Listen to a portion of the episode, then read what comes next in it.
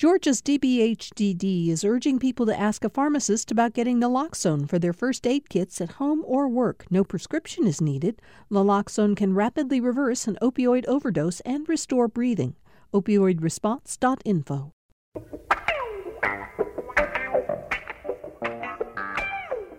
And so we come to the end of yet another week on Political Rewind. It is Friday, July 9th, and as always, I'm very glad to have you all with us for the show. Before I introduce the panel and we start uh, conversations about new political topics, a quick note about our show yesterday. Many of you heard us talk to uh, Dr. Carlos Del Rio from Emory uh, School of Medicine, Grady Health System um, one of the leading experts on uh, the coronavirus out there, Karen Landman, uh, epidemiologist, and uh, Andy Miller of Georgia Health News.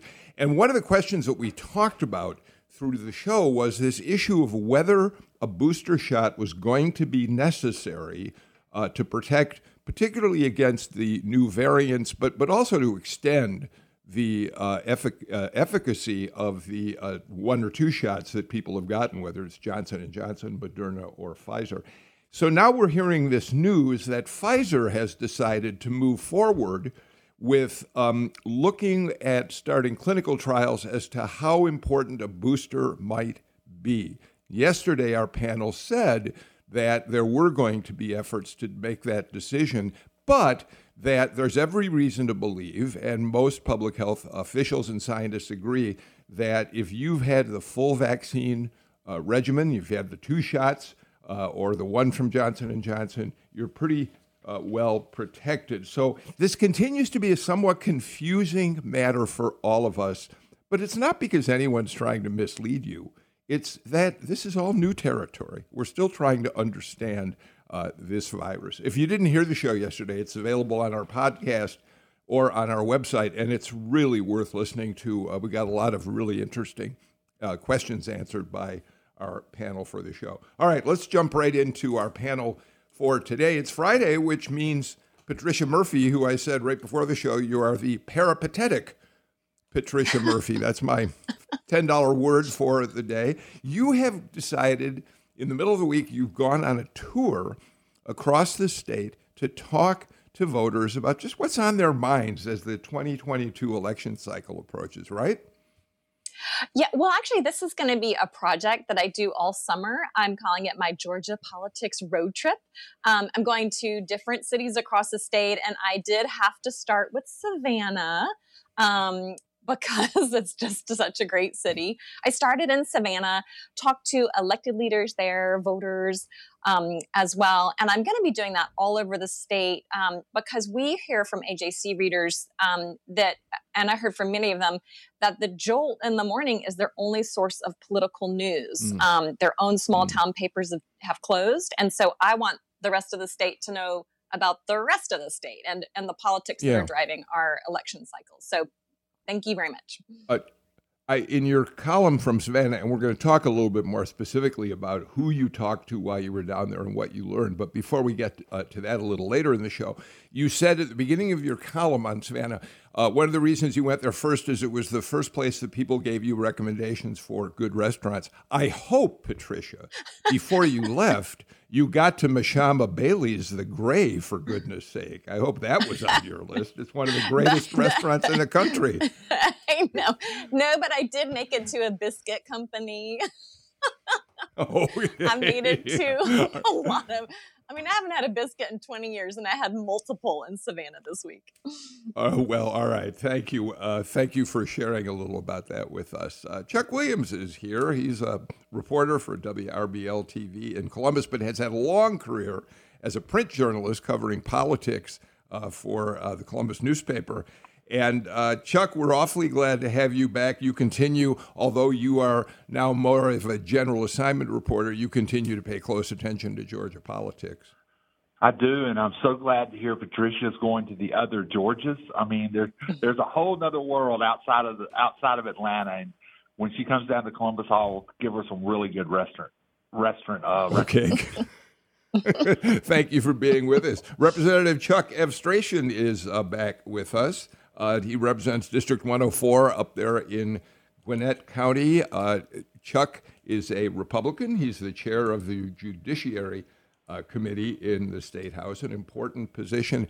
Chuck, is it okay, since we get to see each other on WebEx, to tell our listeners you have got a great beard, an off session beard going? You can tell when we're out of session since uh, we finished at the end of March. I haven't had to. Uh, I've been able to save some time in the morning by uh, by not shaving each day, and I, I am jealous of Patricia. I think she's going to have some great barbecue and uh, many more great biscuits as she travels around the state at different political events. I think that's right. Uh, we're also joined uh, for the first time and very glad to welcome to our show uh, Senator Michelle Au, who uh, represents a very wide, widely dispersed Senate uh, district. Michelle, your district 48, which what is it? Johns Creek is part of the district. Um, Duluth is part of the district. Tell us a few, tick off a few more areas that you represent. That's right, Bill. It is a wide and eccentrically shaped swath of uh, North Fulton and Gwinnett County, So it also includes parts of Peachtree Corners, a tiny sliver of Alpharetta, um, Suwanee, Lawrenceville, just all, all up there. So I'm really pleased to be here with my fellow Gwinnett legislator, uh, Representative Efstration. It's really great to be here. Thank you for having me. Uh, because it's your first time on the show, just a little bit more background, if we can. You are a first generation uh, uh, uh, a daughter of uh, uh, parents who immigrated from, China, from Hong Kong, I believe, in the mid 60s. They're both in medicine, have been in medicine, and you are an anesthesiologist, right? That is correct. And it's especially significant uh, since we were talking about Senate District 48 to be a first generation Chinese American representing this district because, as we know, Gwinnett County is rapidly diversifying, and particularly Senate District 48 has a large percentage of our AAPI community, which I proudly serve along with all the rest of our um, our people here. And um, I think that as of the last census, meaning the 2010 census, obviously we're still awaiting the new numbers, it was a more than 24% AAPI. So it's it's very meaningful for me, and I'm so glad to be here. Yeah, well, there's no one who knows how diverse that district has, come, has become better than Chuck Efstration, who increasingly is uh, in a position, right, Chuck, where you as a Republican are uh, mindful of the fact that the district around you has become increasingly Democratic. And, and it's always been an interesting, uh, it's always been interesting to watch how you maneuver through all that, Chuck. Well, President Biden won my legislative district in the election, and um, I as we've discussed before, I really believe that voters locally know me. They know the work that I do at the state capitol, and they've been willing to support me, irrespective of uh, the political affiliation they may feel that they have. And so I think that that's good. Uh, politics should be local like that, and I'm honored to, to continue to serve. Okay. Um, Patricia Murphy, can we start by talking about um, the fact that Brian Kemp has now officially launched his bid for reelection. He was down in Middle Georgia yesterday, where he uh, declared that he is going to run on the conservative values that he says Georgia voters expected he would promote as governor. And he's already uh, put up his first commercial, which goes directly at the woman he expects to be running against, Stacey Abrams. So let's listen to that and then discuss uh, the Kemp campaign. This week, we should be celebrating baseball. Instead, Stacey Abrams and the liberal mob forced the All Star game to move, despite the fact that we made it easier to vote and harder to cheat. They'll put their political agenda ahead of jobs, small business, even the truth. Here's my commitment secure, accessible, and fair elections will always remain the foundation of who we are as a state. And I'm not backing down from this fight. Let's go, Braves. Patricia, he uh, also his campaign in their financial disclosure report uh, said he's raised more than twelve million dollars already. Uh, he has nine plus million dollars in cash on hand and raised more than three in just the last campaign reporting period, last three months alone. He's in a good position uh, to. Uh, uh, he's in a strong position going into this race. Yes. Uh, yes, um, he is uh, has a huge head start against anybody else who might get into this race. Twelve million dollars um, is just a ton of cash, and it speaks to the fact that anybody who gets in at this point um, would likely be a self funder or have access to tons of money.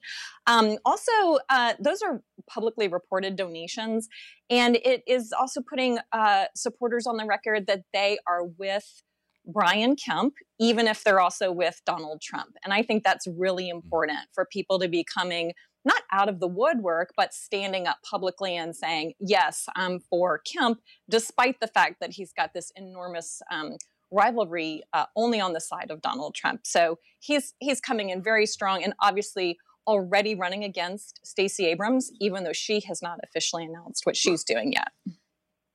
Uh, Chuck Williams, we do need to point out, of course, that there are still Trump allies out there who uh, continue to attack him. Rudolph Giuliani uh, uh, being one of them, Corey Lewandowski another, and they keep hinting at the fact that there's a big name Republican waiting in the wings to take on Kemp in a primary. Well, as Pat- Bill, as Patricia pointed out, that big name Republican better come with a big checkbook because you're not going to be able to overcome a $12 million head start overnight unless you've got it in the bank yourself. And what's really interesting about this to me is Governor Kemp's walking a fine line, and he has walked it all the way to this point. It's clear President Trump doesn't like him, despises him, would love to see him defeated. But what's out there right now is not working for many in the Republican base, at least the ones I talk to here in this part of the state. So it's going to be really interesting to see if they can, if Trump can lure somebody with a name in there. But, you know, Governor Kemp's in a pretty good, from where he was a year ago, I think all of us that watch this would say Governor Kemp is in a much better position now going into the startup of the Republican camp, primary campaigning than you would have suspected he would have been a year ago.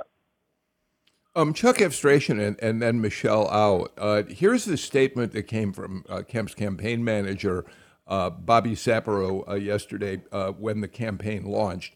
Brian Kemp has a strong conservative record of fighting for life, standing up for law enforcement, cutting taxes, protecting lives and livelihoods against the COVID 19 pandemic, and defending election integrity. Uh, are those uh, the issues that you believe Georgia voters are going to uh, uh want, to reelect him to continue uh, on that same path? Absolutely, Bill. Governor Kemp has a strong record both for the Republican primary and for the general election. I mean, he shepherded the state through a pandemic that we have no parallel for. Uh, he has seen to it that uh, Georgia is a leader in many areas where uh, we need to be leading. Uh, he he is addressing the issue of rampant crime in the city of Atlanta. He's um, taken on this issue of MLB moving the All Star game from the state of Georgia, which hurts local businesses. And frankly, voters, I think, can uh, see the governor's accomplishments for what they are and his strong record and that's going to serve him well. With the $9 million in cash on hand and only more money coming in, there's no way he can be taken out in the primary, and I think he's got a really strong record to run on next November. Uh, Michelle, I want to bring you in, but I do want to do one quick fact check. Um, he attacks Stacey Abrams as being, uh, he names her as being responsible for Major League Baseball pulling the All Star game. I think it's important to point out that immediately uh, when the cries for that were uh, uh, going up among some Democrats, Stacey Abrams said, We don't want to talk about pulling the All Star game. We shouldn't be talking about boycotts. Um, there were other Democrats who were, but he is including Stacey Abrams in, in, in that crowd, and she wasn't one of those people. Thank you for bringing that up, Bill. And that's an important point, is that Stacey Abrams really right away pointed out that pulling Major League Baseball and other types of boycotts would hurt the very people um, that our actions are trying to help. But what I want to point out actually is that what we're seeing with how the governor's race is shaping up in this moment is really we're seeing a very divided uh, Republican Party with um, many candidates, including Governor Kemp, concerned for their own political survival, really running to the far right, sort of more Trumpist flank of their party, despite election results that we saw here in Georgia in 2020 that showed that the majority of Georgia voters have rejected these types of ideologies. And of course, you know, it's the elephant in the room is I find it interesting that an incumbent sitting governor in the majority party is being uh, so roundly primaried uh, by Vernon Jones and also potentially, as we've been talking about, by possibly Herschel Walker. And Governor Kemp is essentially running for his political life even before the marquee Democratic candidate has um, formally declared. But again, I show I think this shows um, the degree to which the Republican Party has fractured, broadly speaking, into sort of a more Trumpist wing and the more traditional sort of GOP 2.0 that uh, LG Duncan and others have been trying to breathe life into. And I worry and I wonder if this fracturing is going to lead inevitably to a lot of sort of infighting and self inflicted wounds within the party, and essentially a cannibalization of their own voter base uh, well ahead of the general election. Um, I think Herschel Walker, of course, is being talked about for the U.S. Senate race against Raphael Warnock. Oh, yes, but, you're right. Uh, uh, we'll watch how that develops. Patricia? So, you know, when Senator Au talks about this fracture within the Republican Party, it's very real. Uh, it is just undeniable. You, we hear it everywhere we go. But what Brian Kemp manages to do with this ad and by really focusing on election reform is that's the one issue that Republicans all agree on, with a small number of, I would say, kind of more moderate um, slash independent Republicans who are, have not bought into the whole election fraud um, uh, trope from uh, Donald Trump. Uh, but it is the one issue that Donald Trump is especially focused on still.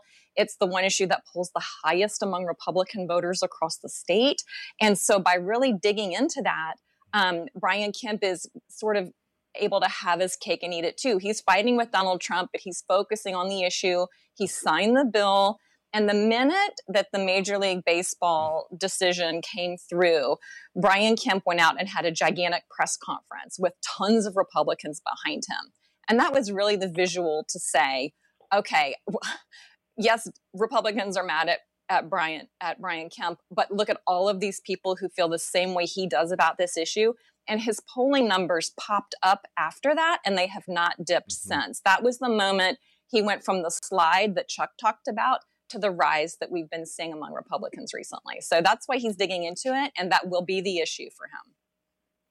Uh, Chuck Efstration, um, it, there's a, you make a certain bet in a primary campaign uh, that you you've got to appeal to your your base. We all know that. Uh, but the bet you make is that that base will then be able to carry you on through a general election, that they'll stay with you. There's an awful lot of the Brian Kemp agenda that is not appealing to the Democrats who voted for Joe Biden and gave him a victory in the 2020 presidential race here. Uh, so, how does just how, what is the strategy here? Kemp plays to the base for the primary, as most uh, uh, people do, uh, candidates do. But how does he pivot to win some of that independent or suburban vote that went to Biden uh, after the primary, assuming he wins it? Governor Kemp has a strong record for the general election. I mean, just take this recent legislative session, for example. Governor Kemp helped to pass the repeal of Georgia's citizens arrest law. Georgia is the first state in the country to do so, and it passed the House unanimously. It's really um, an astounding thing to think about with his floor leader carrying the bill. I think that really talking about his record, the historic appointments that have been made, the work that he's done to reach across the aisle, the efforts that are being put forward to address the, or have been put forward to address the uh, coronavirus pandemic, as well as the use of care, CARES funds going forward. I think that the governor has a very strong record going forward, and and uh, you're going to be seeing that well into uh, uh, the election season next year. And the final thing I'll say is addressing the issue of rising crime, uh, supporting our police officers who are working so hard, doing great work to protect us. I think is something that is a bipartisan issue, and um, and the more greater discussion about this that we'll have going forward is only going to help the governor who has a strong record in this area. All right, we're going to have plenty of opportunities to talk about Brian Kemp's gubernatorial campaign moving forward. So let me just put a finishing touch on that part of it. Uh, Chuck Williams, um, there are tell, give us a sense of. I mean, Columbus is obviously a Democratic stronghold, but you're surrounded by a pretty red part of the state. Uh, how do you see this race shaping up from your perspective down there in that part of the state? I think what Chuck was saying is right. That the on the Republican side and Patricia as well, they are united on the voter part of this. But I think what you're starting to see down here, in Columbus proper is blue. It's as blue as blue gets. But you get out into Harris County, you get out in going toward Macon and some of the areas, you know, it's a Troup has got a large Republican um, uh, thing. The Democrats are just as united on the election front as well. I think they're now trying to figure out ways to make sure that people get to the polls and vote in in numbers that they did in the in the general and the senatorial runoff runoffs because that's the challenge now on the Democratic side is to get as united about about the voter legislation as the Republicans are, and I think you know that's probably where some of that fair fight money that that hundred million is going to come in is uniting Democrats in that cause. Okay, you've got to figure out a different way. You may not be able to vote this way, but you can still vote this way. And what are there? Two hundred and seventy-two thousand Georgians that are on the voter list that don't have driver's license. The question is, is that number right? Is that number just people that didn't put their driver's license number down when they registered? You know, those are the kinds of details you're going to start to see the Democrats trying to work through the weeds on to combat this Republican unity on the voter on the voter issue, for lack of a better word. So, Patricia, let's pick up on uh, Chuck talking about the astonishing amount of money that Fair Fight uh, has raised since uh, Stacey Abrams lost that governor's uh, race to Brian Kemp. $100 million. As we discussed right before the show went on the air, that is not campaign money that Stacey Abrams, assuming she's going to run, can tap into. Uh, it is, um, however, an an awesome example of her ability to raise the money she will be able to use in a campaign.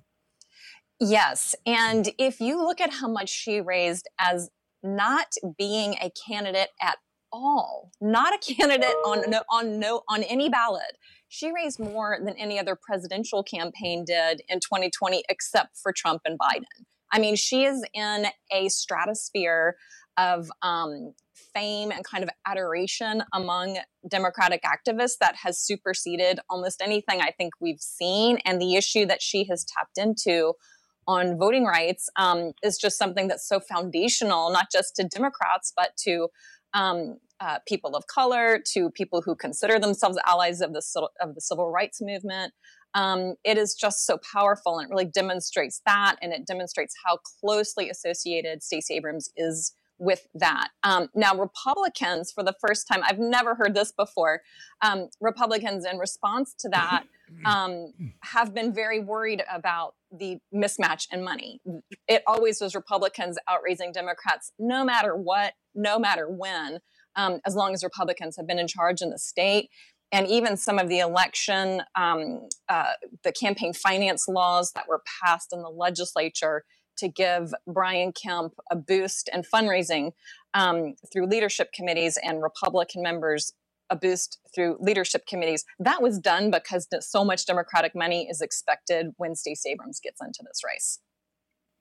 Michelle, uh, let's pick up on that real briefly. When Mich- when Stacey Abrams gets into this race, um, I've asked this of other Democrats. I'll ask it of you. How impatient uh, are you becoming about seeing now that Brian Kemp is officially declared, he's already up on the air running an ad against Stacey Abrams. How impatient are you for Stacey Abrams to say something about her likely candidacy? Or do you feel she can afford to wait? I'm not impatient waiting for her to run, and I think she can afford to wait. Obviously, as Patricia noted, she uh, has demonstrated over the past few years her fundraising prowess. And, uh, you know, we talk about Brian Kemp's war chest. I don't think that Stacey Abrams, should she decide to run, uh, is going to have any problem matching that. And I think more importantly than that is the fact that uh, she is such a unifying figure within the Democratic Party. And the fact that, you know, contrasted to the sort of fracturing in the Republican Party that I was mentioning, that the Democrats are sticking together and continuing uh, under her leadership to push on the issues that we feel are most important, chief of which is going to be the empowerment of all Georgia voters, right? Because unlike some of our Republican colleagues, we feel that these sort of little d democratic values work best when we make voting as accessible as possible and when everyone's voices can be heard. So she is working on that front, and I am not impatient at all. She will declare when she is ready. Okay, um, thank you for that uh, portion of the conversation today. I'd love to get a break out of the way uh, because when we come back, we've got a lot of other subjects I'd like to take up on today's edition of Political Rewind.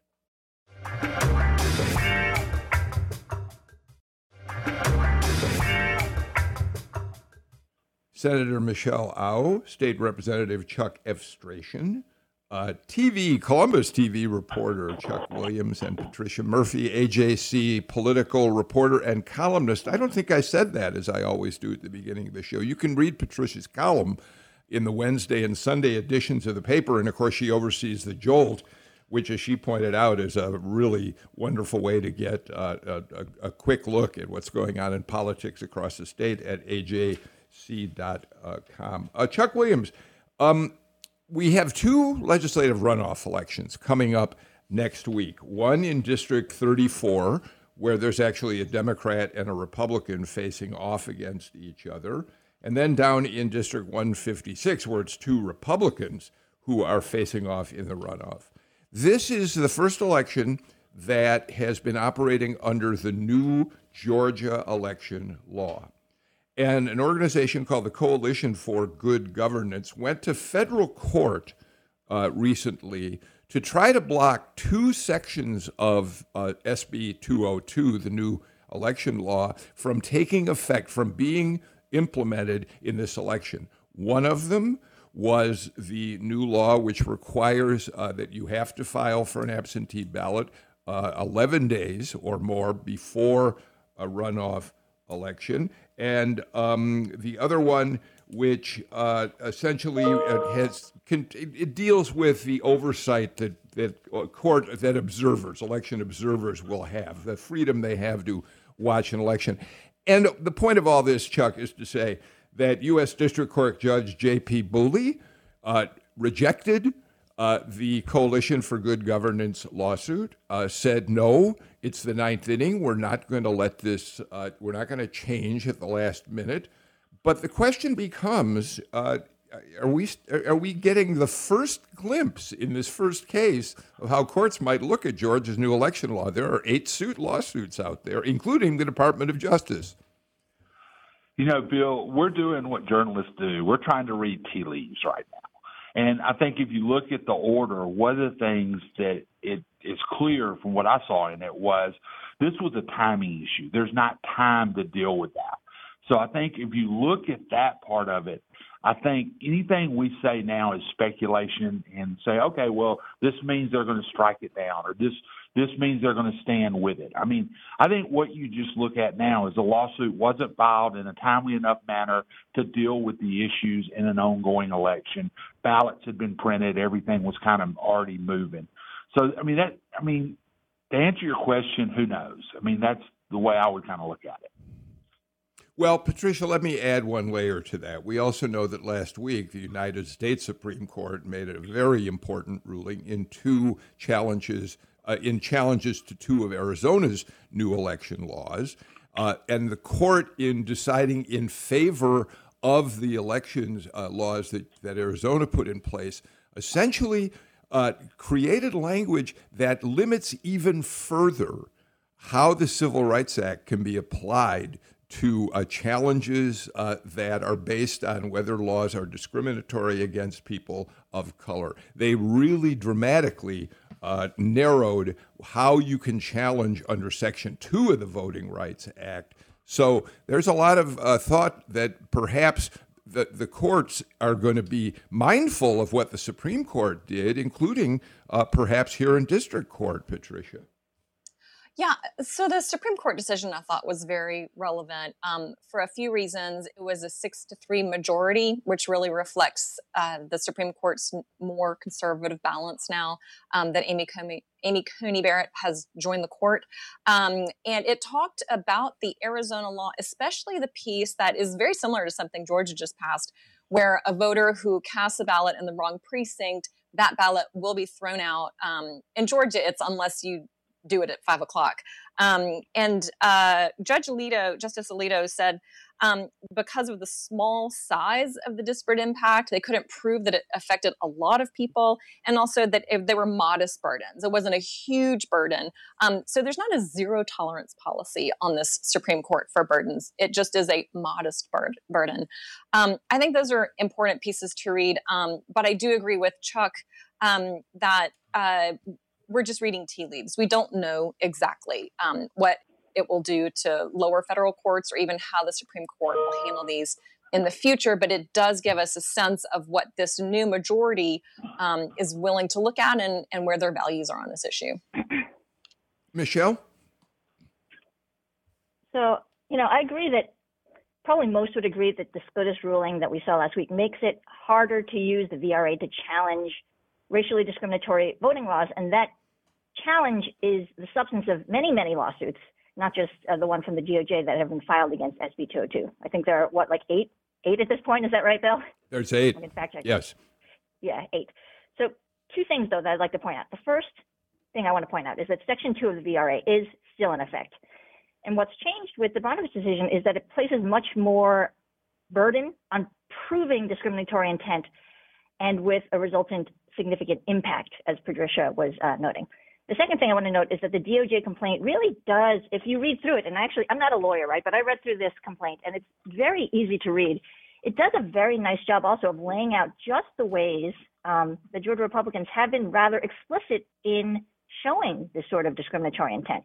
And I'm going to point to just um, page 12 of this complaint, which quotes Speaker Ralston as saying on, I believe, a TV call-in show that mailing absentee ballot applications to all active voters would, quote, drive up turnout and that this increased turnout would be, quote, extremely devastating to the election outcomes that he favored. Um, so as for the result, which is what we're really looking at, the result of how this intent behind SB 202 is going to translate into effect sort of remains to be seen. Um, we have to remember that 202 was actually just instated just a few weeks ago. But given its wide-reaching uh, changes to every single step of the electoral process, that history has shown will have disproportionate effects on communities of color. It's really just a matter of time, and we just need to wait to see how this plays out. Well, I'll just first of all about the opinion. I think it's important to note, and it hasn't been mentioned, that the district court found that the law did not violate VRA. Also, the Ninth Circuit initially found that the law did not violate VRA. It was only after that that an en banc panel of the entire Ninth Circuit held that it did violate the Voting Rights Act. This was the first opportunity for the Supreme Court to, in an opinion, really detail whether or how Section 2 of the Voting Rights Act applies. And what they said is that in the Arizona law, there was no impact, as we've heard, uh, of note that would violate um, uh, the Voting Rights Act. And also, there was no legislative intent. Uh, that would satisfy the requirement under Section 2. And I think that that's really important to discuss. When uh, General Assemblies make decisions to secure the election, to ensure that voting is uh, easy but also secure. It's hard to cheat. Uh, that's uh, that's important for a state to be able to take steps along those lines to do that. And uh, what we had in 2018 was um, the candidate for governor, Ms. Abrams, refused to concede at the end of the election, claiming that she didn't um, agree with the outcome. I'm sorry, 2016 uh, didn't agree um, uh, you know, refuse to concede under the circumstances. It is not good when you have um, candidates of either political party refusing to concede, questioning the authenticity or accuracy of a final vote count. And it's important for all Georgians that we be able to trust our election results. And even if your candidate of choice doesn't win, you were able to to uh, recognize that um, that uh, Georgians voted, that the accurate result has been provided, uh, that there was not fraud that unduly influenced the outcome of the election, so that because ultimately we're we are all Georgians, and um, and that's more important than um, uh, arguing that uh, your party didn't win and therefore you you dislike the outcome. That's I think that that's very important to distinguish, and and um, and I believe that the Supreme Court's opinion. Uh, really gets to the heart of the matter. And when you look at the, there is no impact and there is no intent that's a violation of Section 2, then uh, then the outcome to uh, to recognize that the law is valid, I think, is is appropriate. The um, it's interesting, Patricia. A couple of things I'd like to pick up on from that. Uh, it is interesting. It's, it kind of coincides with what Michelle said a minute ago. The uh, lawyer who argued the case for uh, upholding the Arizona law uh, was quite candid in his comments to the court, saying uh, if you overturn these laws, it's going to be harmful to Republican candidates.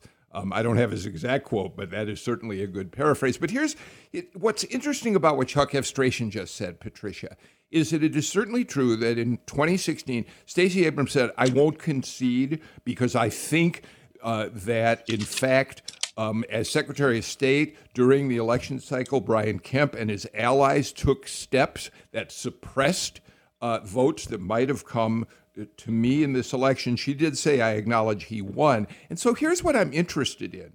Um, so Abrams and her people at Fair Fight were um, criticizing the pre election processes, which they think suppressed the vote.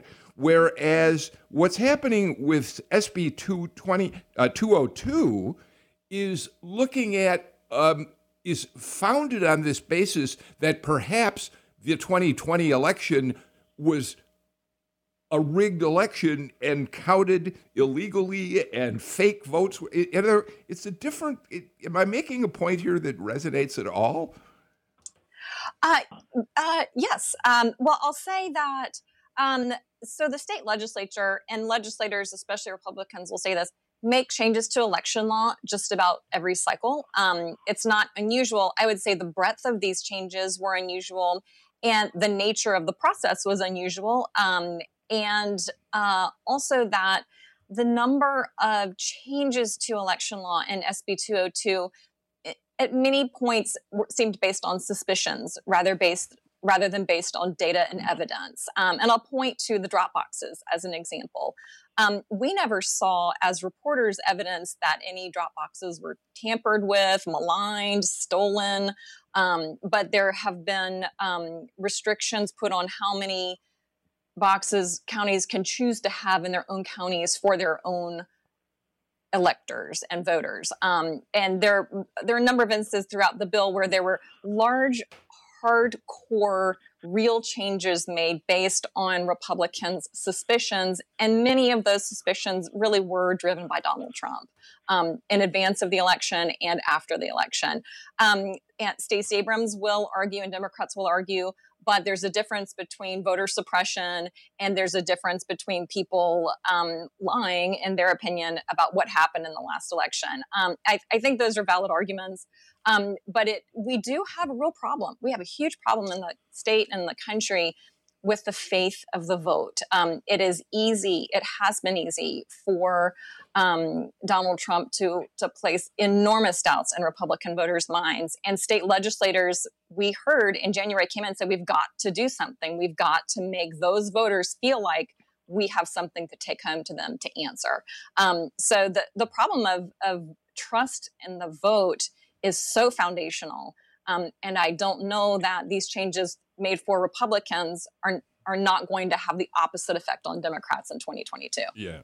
Yeah. Uh, Chuck, uh, it's probably worth pointing out that after the 2016 election, a bipartisan uh, vote in the legislature did, in fact, change a number of the concerns that had been raised about voter registration and other issues that the Abrams people, uh, Chuck Williams, uh, uh, brought to the fore. And, and Republicans as well as Democrats agreed that some changes needed to be made back then. There's certainly not a whole lot of agreement that Senate Bill uh, 202 was a, uh, necessary in a bipartisan way, Chuck Williams. Um, there's no question about that. And it's been hard to get people on this side, both Democrats and Republicans, to talk about it in those terms. And, you know, Senate Bill 202, the, Patricia brings up an extremely important point and a valid point about the drop boxes. You know, when you limit the drop boxes, the drop hours, the security, I mean, I went to every drop box in Muscogee County during the general election and during the Senate runoffs. Every single one of those was in a spot that was cameraed by by cameras that were used on city, whether they be at a, a rec center or they were at the city government center or wherever, they were all cameraed. if anybody's got any questions, go to the video. The video in Muscogee showed nothing. I mean, so I mean, I just, I mean, that's where I go. I mean, that's uh, that's just the point, and I think she, I think Patricia is just spot on about that that part of SB 202. Okay, I got to get to our final break of the show. Let me say, as we go to break, that we heard it in the in the Brian Kemp uh, commercial. We're going to hear it uh, throughout the campaign cycle from Republicans. Uh, uh that SB 202 makes it easy to vote, hard to cheat. There will be debate about that moving forward for months to come, and we'll talk about that on Political Rewind. We'll be right back in a moment.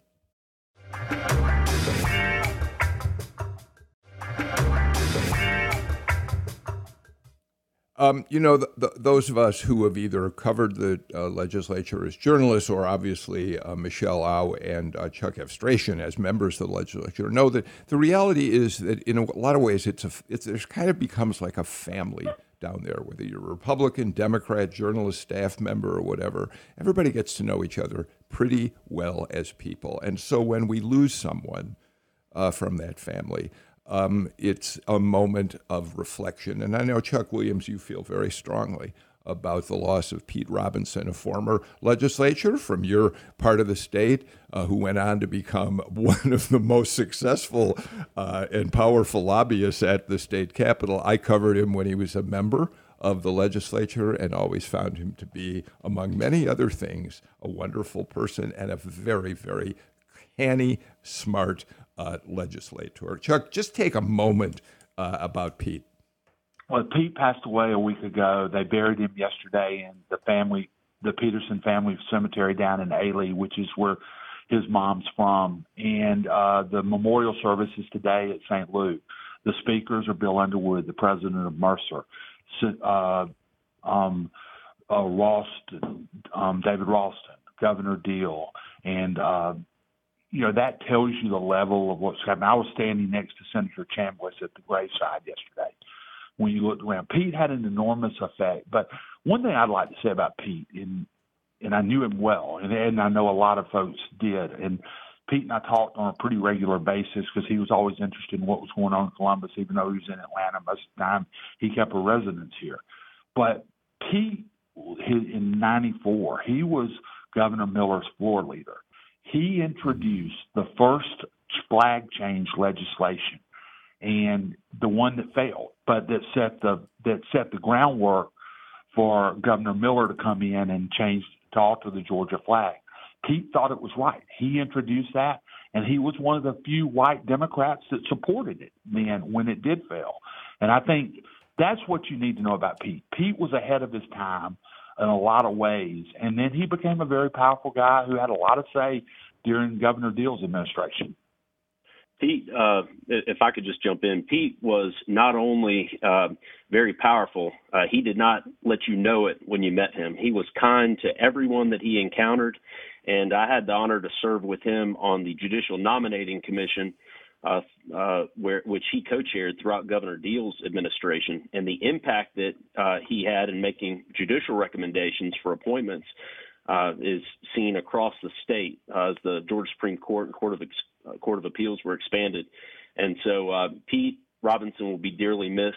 A tremendous man, true giant, giant in our state, and and a wonderful human being and he died way too young. We have to say, after a very short sixty-six. Um, one way I know that Pete became powerful is that when he was a legislator, it was easy to see him in the halls and talk to him a lot. Once he became a lobbyist, you didn't see him around at all. He, he was working quietly and privately to get things done that he needed to get accomplished. I'll share one story along that, and I think Salzer nailed it on his uh, on his obit that he wrote. I was talking to two lobbyists that were working an issue opposite of Pete, and it was a crossover day. And they were standing there, and Pete had not been around the Capitol much at all. Then all of a sudden, Pete shows up on the third floor, and one of those lobbyists looked at the other one and goes, "Man, we're in trouble." But that's not exactly how they said it. And, and it, was pretty. It was pretty obvious. They they could see the train that was coming. All right. Um, uh, thank you for sharing those observations uh, uh, uh about Pete, both of you. Um, uh, Patricia, when you were in Savannah, one of the people you talked to was Buddy Carter, first district congressman. I, you describe him in your column as a fast walking, southern drawing former pharmacist, the grandson of sharecroppers, who was the first in his family to go to college. Uh, he is a uh, he is a, a, native of Savannah, but he he kidded you over breakfast that he isn't exactly well liked in the liberal stronghold of Savannah. And, but but it's important to talk about him briefly because he's holding on to this notion that he just might be able to make a race for U.S. senator, but like everybody else, he's waiting for Herschel Walker to weigh in. Talk about that. Yes, well, I'll tell you, Bill, it's not just a notion that he has. He has a staff. He has um, been traveling throughout the state, not just in his own district, to um, gather support. And he has literally an announcement that he's running for Senate written on the shelf, ready to go in case Herschel Walker doesn't run. Um, but it speaks to the fact he doesn't know, and he knows Herschel Walker very well. Buddy Carter doesn't know what Herschel Walker is going to do. We don't know exactly what he's going to do. So it it has just frozen this field in a way um, that is very strange from a man who lives in Texas and has not lived here since college. Um, it has really done a number on other Republicans who would like to take a run at that race. And for Raphael Warnock, being a freshman, uh, just two years in, once he runs for election, it's the very best time to knock off an incumbent is early in their in their term, and and other Republicans would love to have a better chance to do it than this. Um, Chuck Efstration, you know, Patricia makes an important point. Somebody who's only going to be two years in by the time the, the election comes along could be at his most vulnerable point. But Warnock is building up a big campaign fund. He's out there making news on a regular basis. He's becoming better and better known. How frustrating it is it for you as a Republican to see this field frozen by Herschel Walker, who we know have no under no no notion of what he's going to do. Well, I certainly agree. Senator Warnock is going to be a very formidable opponent, and I think what we're seeing for, from Republicans is really uh, two different ways to approach the question of whether Herschel Walker will run. So Gary Black is running currently. The the Ag Commissioner is saying, "I'm in the race to stay in the race, and I'm running hard." And then uh, you have uh, Representative Carter, on the other hand, saying, I need to see the field before I make a decision about whether to get in. And I think there's sound reasoning behind either approach. Uh, ultimately, uh, we have qualifying, which in political timelines isn't too, too far away. Fundraising certainly requires a great deal of time and work and effort. And so I expect the field will really be developing here in the coming uh, weeks and months. I think that uh, uh, very quickly we'll know who's truly in and, and who isn't. Uh, Michelle, uh, Raphael Warnock has the biggest target on his back in the 2022 cycle of any uh, sitting uh, Democrat in the United States uh, Senate. He's going to be uh, perhaps a formidable candidate, but Democrats are going to have to really work hard to make sure he can hold on to that seat. I think you're right. I think that Senator Warnock is doing an incredible job. He's also doing a lot of uh, good sort of teamwork and co-campaigning with uh, Senator Ossoff. Um, I think what we're going to see is that while the Republican field is uh, shaking itself out, and they can certainly take their time doing that, that uh, Senator Warnock is doing the work that we elected him to do, and he is energizing uh, the Democratic base who turned out for him in 2020 and the runoffs in 2021, and showing uh, us that he is doing the job that we elected him to do. So uh, Chuck, how do you? Well, go ahead, Patricia. You get back into this, and then I'll oh, go to Chuck Williams. Just one quick note um, for Buddy Carter. It's not because it's Herschel Walker. It's because Donald Trump wants Herschel Walker, and Buddy uh, Carter doesn't want to run against Donald Trump, and that's his problem.